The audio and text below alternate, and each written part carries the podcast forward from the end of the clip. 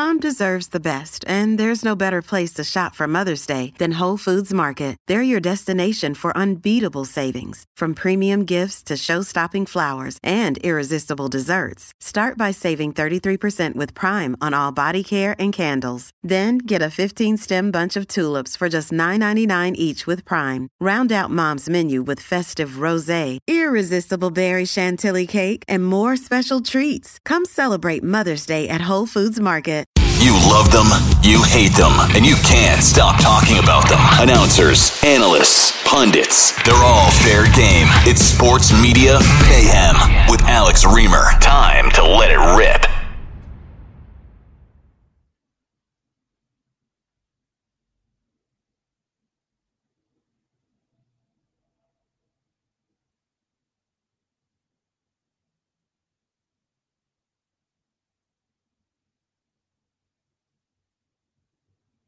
Hello, everybody, and welcome into another edition of the Sports Media Mayhem podcast. It is Thursday, October the 13th, in the year of 2022. My name is Alex Reimer, as you heard in our fantastic and big time radio sounding open.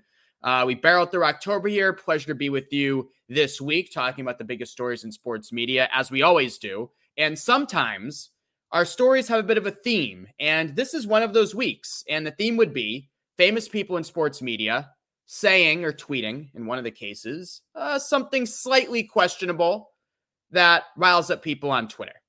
So let's start with Troy Aikman, probably the biggest story in sports media this week. Troy Aikman, of course, calls Monday Night Football alongside Joe Buck on ESPN.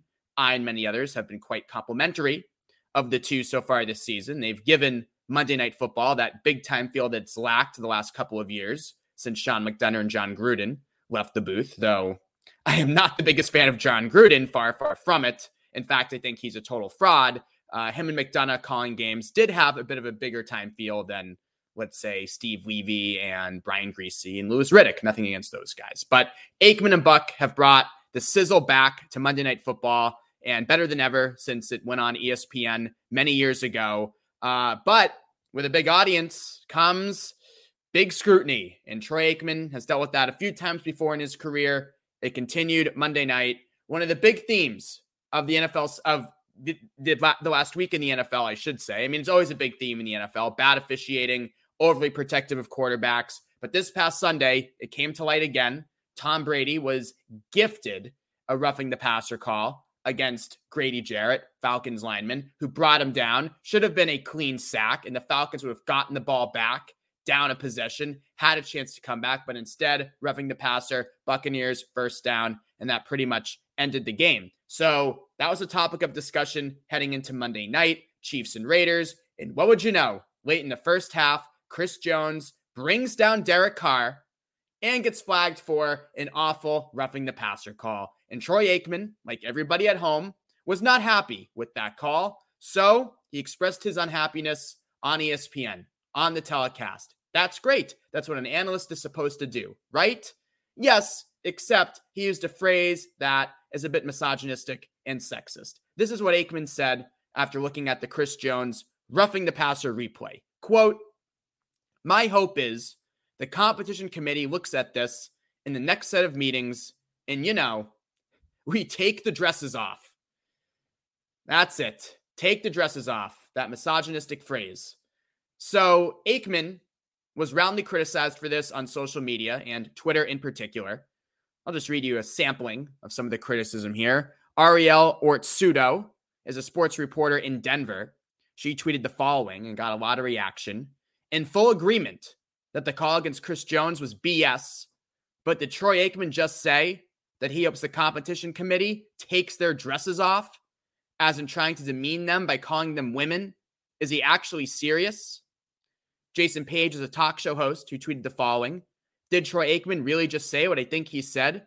Did he really just say it's time for the league to take the dresses off? The 60s called, and they want their chauvinist back. Seriously, ESPN, do better than this crap. Chuck Modi is a writer for Deadspin. Given where he works, no surprise he weighed in here.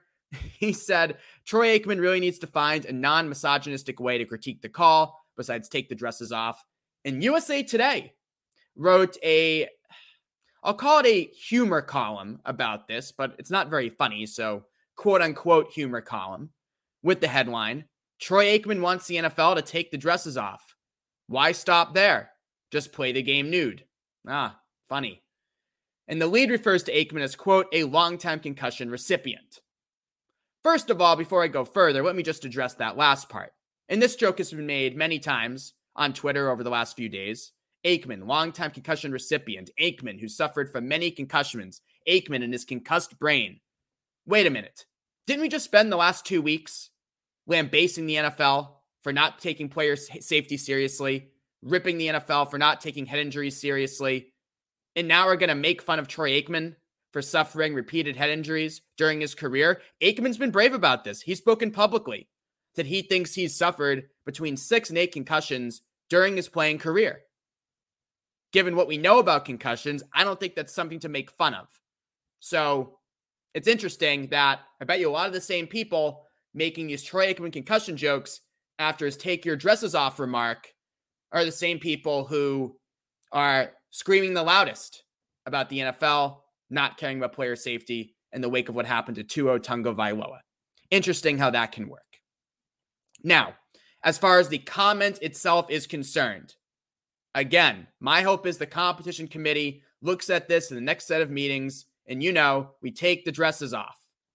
As far as that is concerned, I really don't think it's that big of a deal. It's not. And here we are, 2022, just a few months removed from 2023, uh, a few months out, I should say, from 2023.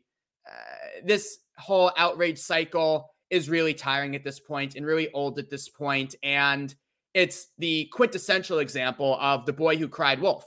There have been so many of these mini outrage cycles that now, when something like this is said on TV, the networks, the commentators, I think rightfully just hopefully just kind of put on the ear, put on the blinders, put on the earmuffs and say, eh, no, we're not even t- touching this at all. And in a lot of cases, that's the right mentality. I think that's the mentality that Aikman and ESPN are going to take unless Aikman issues a very brief statement next Monday night. But here's the thing pointing out that mm, probably not the best thing for Aikman to say, take the dresses off, does not mean that you are outraged by it or want Aikman disciplined, because I'll put myself in that group. You know, I don't think ESPN loves that Troy Aikman said it's time to take the dresses off on Monday Night Football. I think they would rather him use another expression to express his displeasure with the NFL officiating.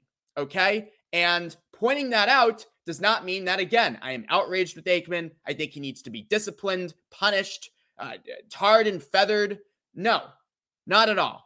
But going forward, it would be better if Troy Aikman and other commentators stopped using these kinds of misogynistic phrases, implying that women are weak, of course. Time to take the dresses off.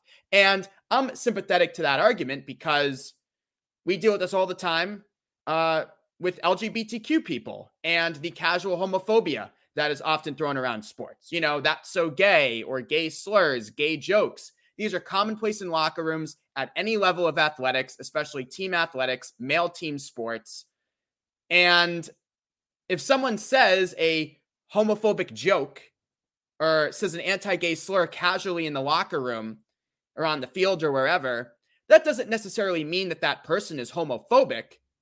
It's just part of their vernacular that they've said over and over again, and they say it without thinking. And if you are a gay athlete on that team, that would probably make you uncomfortable about coming out and being yourself because you're hearing this constant anti gay language. It's reflexive. So it would be better if we eliminated that casual homophobia from the locker room. So gay athletes, LGBTQ athletes, people in general could feel more comfortable being themselves. I would say it's the same thing with these comments like time to take the dresses off. It would be better if these phrases were removed from the sports vernacular because then just, you know, we would stop casually demeaning women like that. And women work in sports, and we know the struggles that they have to deal with all the time. Women in sports media, working male team sports. So, you know, we're gonna have Trenni Kusnierek of NBC Sports Boston on to talk about this in a few minutes. But again, you can two things can be true. Not the best thing to say. Hopefully, it's removed from Aikman's vocabulary, but also in the grand scheme of life, not that big a deal, and certainly not worth going on a long tweet storm about.